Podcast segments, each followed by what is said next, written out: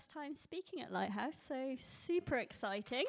I am super excited to hear what Steve has got to bring to us. Yeah, please do clap afterwards. That would be quite nice, actually. Um, so, yeah, before Steve speaks, I'm just going to pray for him. And I won't touch you, Steve. Yeah, arglwydd. Um, da ni jyst yn diolch i ti bod ni wedi bod efo'n gilydd bore yma. Da ni'n diolch i ti eh, uh, bod ni wedi gallu cael y cyfarfod yma. Da ni'n diolch i ti am yr holl hwyl da ni wedi cael bore yma. Da ni'n diolch i ti um, am rhoi y calon yna am hwyl dros yn ieuenctid ni. Da ni'n diolch i ti bod chdi'n llenwi ni hefo pethau sy'n dda. Da ni'n diolch i ti bod ni'n gallu dod ag addoli ti bore yma. Ac arglwydd i Steve ddod i siarad rwan, da ni'n gofyn bod llais ti'n glir trwy negeso. Ia, yeah, bod, bod pob peth da ni'n clywed bore yma arglwydd yn adlywyrchu ti. Da ni'n gofyn i ti distewi calon Steve rwan. A jyst rhoi hyder iddo fo. Rhoi calon tawel iddo fo. Rhoi meddwl tawel iddo fo. A bod y cyfan oll mae o'n dod bore yma yn dod a yn glir ohono ti ac yn dod â mawl i ti. Ac yn gofyn y cyfan oll yn enw Iesu. Amen.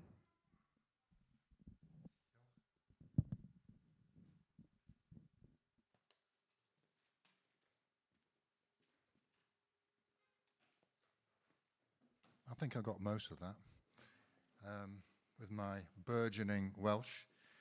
Um, speak clearly and all the rest of it.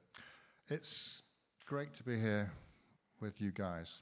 Um, I really do love this place, this love this church, and I love the island, love living here. Um, if you don't know Meg and me um, at all, um, I think most of you are getting to know us.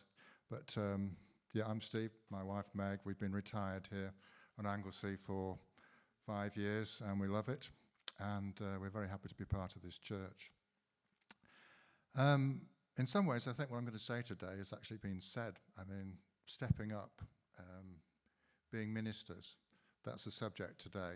And it's a subject I was given by um, the team, uh, by Rachel, I think. And it's, it's a subject that's I really identify with about, you know, I think it's, you know, we all we're all different as Christians, but it's something that I take very much to heart.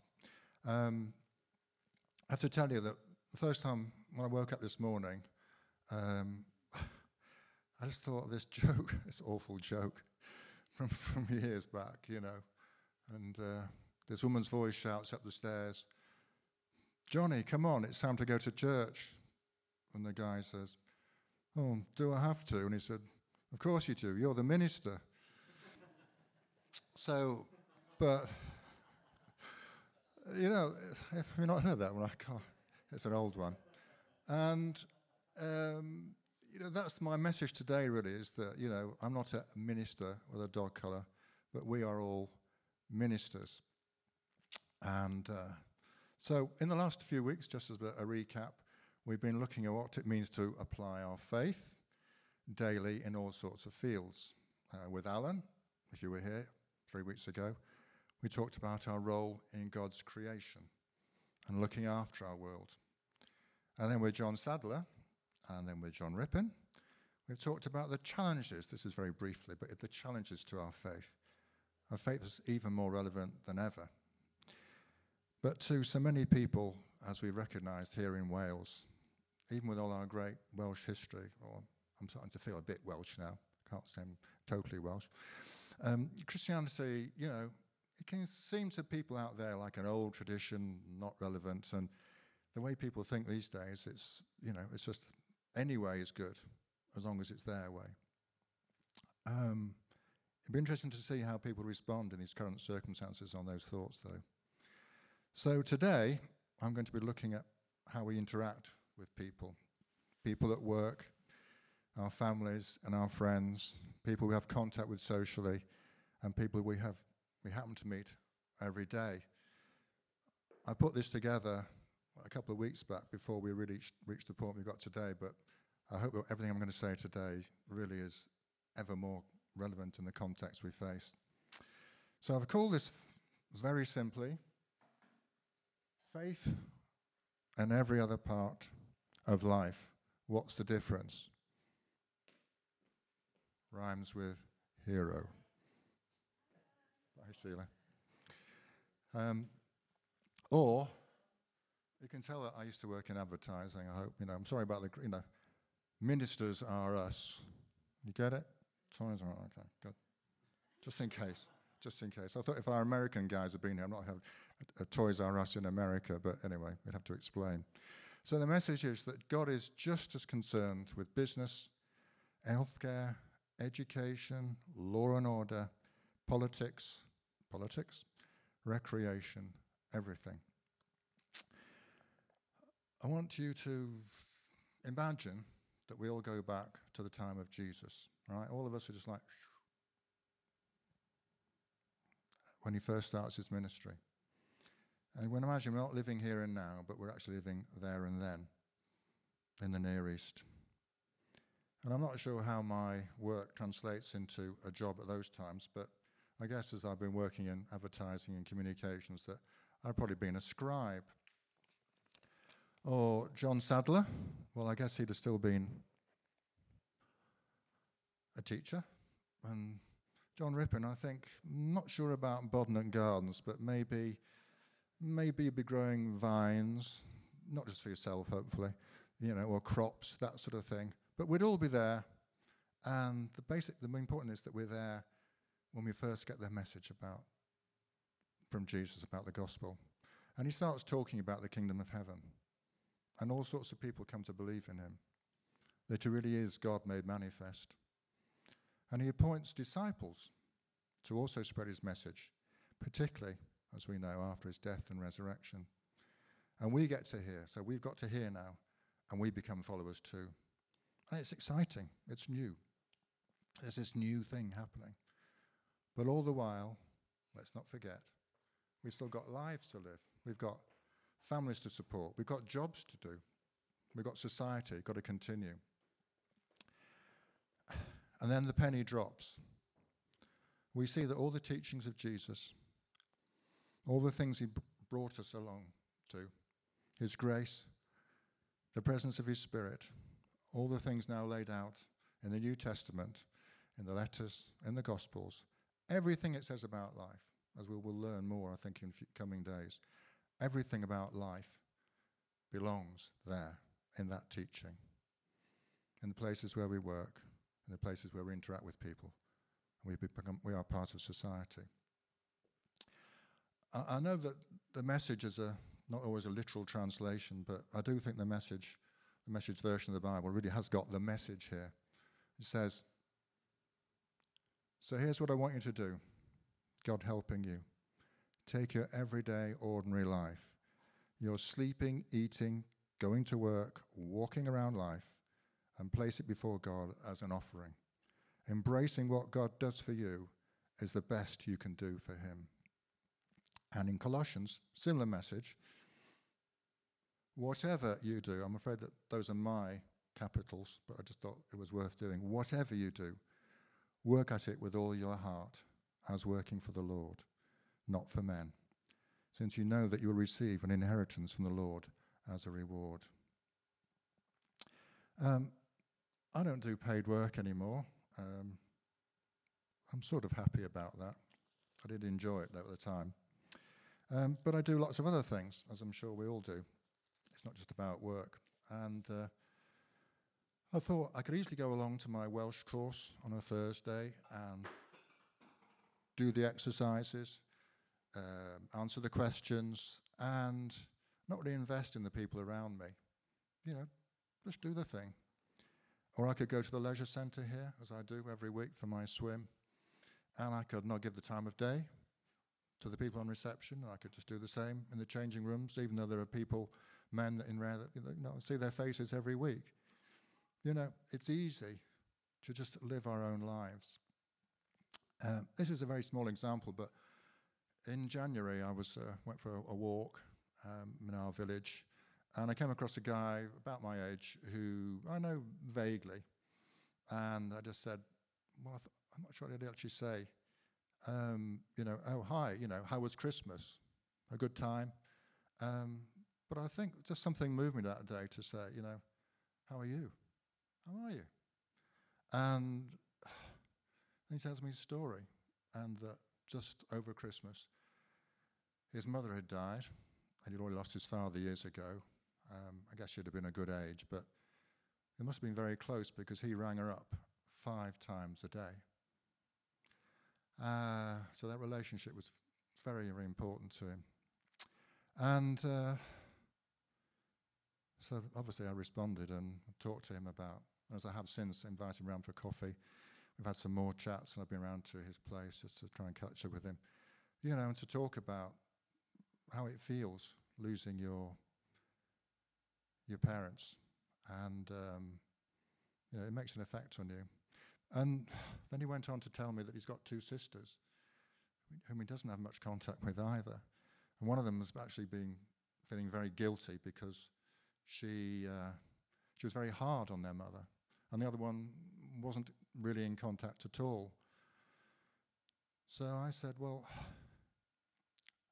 you know, if, I'm, if I can, I'll pray about the situation, you know, that your heart would change and you get past this, you know, when I talked about um, the peace that transcends all understanding. Because I felt that when my mother died, actually. It was a miracle, you know, that I didn't feel more upset in a way, even though I obviously missed her. Um, but I said, you know, why not ring your mother, your, your sisters up and, uh, you know, just link up with them and just talk your ways through how you're feeling and get the other side of it.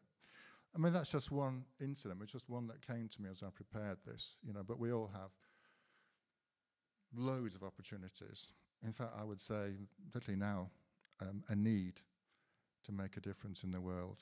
You know, we see, I mean, in that poem that we had, that people are, people are probably not Christians, they're responding. Some people are being very selfish, but lots of people are being responding very selfishly. And we really do have to, as John said, that we need to step up in these situations to make a difference, to help through it, each other through it all. Um, for those us are still able to go to work, uh, but anyway, who continue in work, it's sometimes I find that it's a bit weird, but you know, having worked all my life, that one of the areas that we can sort of forget a bit is when we actually go to work. That we think that work is just where somewhere we go to work and then we do our job and keep our nose clean and all the rest of it. But even that's, you know, I mean, in, in Christian circles, that's sometimes called the sacred secular divide. You know, somehow thinking that God and how we relate to Him is, separate, that He cares any less about the things I mentioned before healthcare, education, business, welfare, recreation, everything. And we need to be hanging on to these institutions as we go through this. I bought this book that was recommended. Thank God It's Friday by Mark Greene. And um, I've read books on this sort of subject before, but I thought, hmm? What did I say? that, thank you for that. That obviously, that's what 45 years of working does feel, you know. Thank God it's Friday. Let's go down the pub. Thank you for that. I don't know if we're recording this, but thank you for that correction. Um, hey? Oh, thank you, yeah. Uh, thank you very much for that, Ken. Um, anyway, I didn't know this guy, Mark Greene, but I was quite tickled to see that he worked in advertising. And uh, I, have read about half the book now. And um, there's quite a lot of things I liked about this book. And so I'm just going to give you a, a couple of quotes which spoke to me of how I used to feel sometimes. Okay, and the first one is God doesn't change when we walk into work, but maybe we do.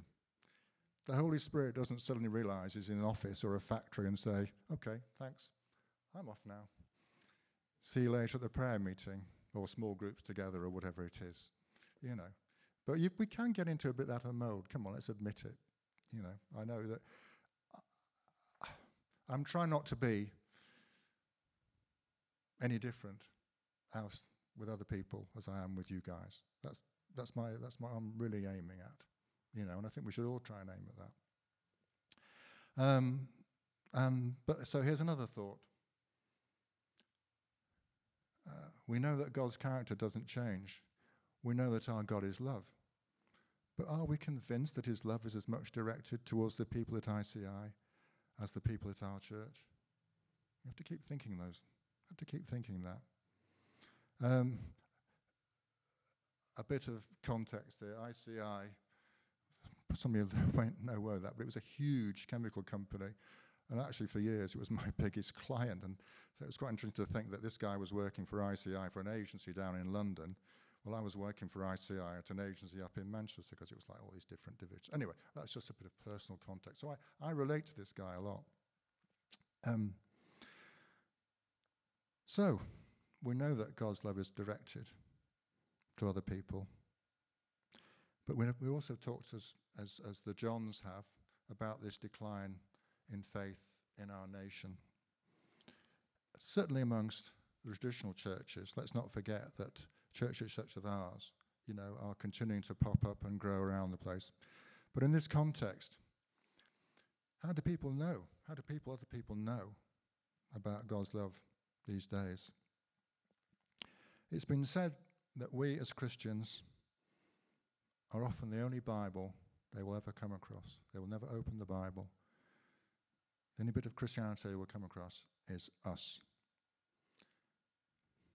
So we have a responsibility and a challenge, particularly now, to, to share our faith and both live it out. As John says in his first letter Dear children, let us not love with words or tongue, but with actions and in truth. Or, as someone put it very neatly, if we're talking about our faith, people don't care about how much we know until they know how much we care. Yeah?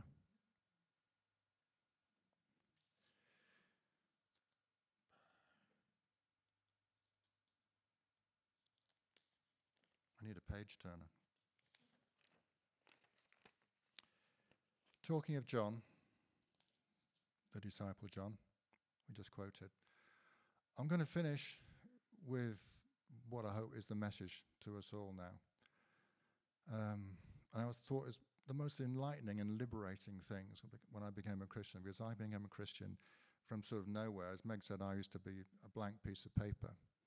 Um, and so when I first started reading the Bible and coming across what Christianity was through the church that we were at, you know, it really spoke to me. And so I hope you find this encouraging. Who did Jesus choose as his disciples? Who were the people he started to build the church around?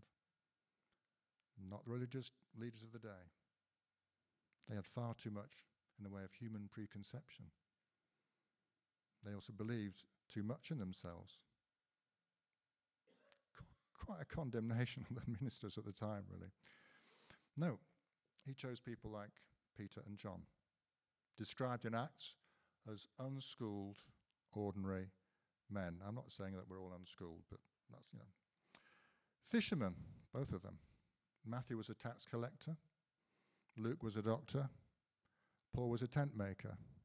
All of them just everyday people. Who knows? I mean, the others, they may have had the same jobs as we have today. Um, a good friend at our old long-time church back in England uh, was quite high up in insurance uh, before he decided to go to Bible college and become a minister. And uh, over a meal about that time, his wife asked me, when was I going to do the same? Because we were on a sort of similar track. Andrew and I. And I said straight away, I'm not. I'd rather be working out in business, meeting literally hundreds, if not thousands of people every day in different companies, just being a Christian there. So I'll leave this last thought. Jesus and his Spirit built the church around ordinary people, people in ordinary jobs, in ordinary clothes, people like you and me. no dog colour, no special robes.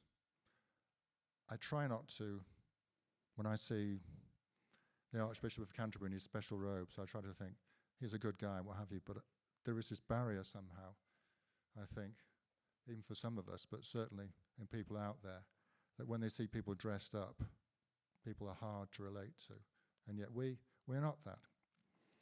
We are people with the same concerns, the same worries, maybe, but the same issues, the same things to achieve as they have. So we're the naturals, really. As Peter said, this is just one, that's one of my favourite scriptures, this last one now. Always be prepared to give an answer who asks you to give the reason for the hope that you have. But yeah, that's the end of that. But I just uh, did occur to me when we had small groups together here on on um, Friday evening, and Ruth said that somebody had asked her, "Well, you know, I guess you're a Christian, I guess, or um, are we in the last days?" So, and we're going to be asked things like that. Um, people want to know, you know, about life about our faith, maybe. Um, but uh, yes, I think we may have to be prepared to speak about our faith at the same time as living it out in reality. Okay. That's my message. Okay. We were thinking. Oh. Thank you. I hope that wasn't just because I said, please clap. we were thinking about, you know, well, what's the response to this? You know, we know, I say, uh, we hope, I hope that, I hope that we, we know that or that we're getting that message. Um, but we are moving into practical times. So, I mean, just as an example, Meg said that on um, uh, a couple of days ago on Facebook, we have a village community site there. And, and she put up there, you know, if anybody is housebound or needs anything, can't go out, um, happy to um, deliver stuff to your door and all the rest of it. You know, just in, and I've heard of other people doing that as well. So I thought, Ed, yes, D- did we say did we say this? We do this, yeah. That you know maybe we just spent a couple of minutes with a person next to you, just sort of sharing thoughts or ideas or what have you, saying, well, that's a good idea, I'll do that, or whatever. But, you know, you know your own situations out there in life, you know where you live. And so just think about, you know, or pray about this, or pray that in the next couple of days that, you know, that we would, you know, be Christians. You know, we really should be examples of this. So, okay? So, practical time. Okay? Thank you.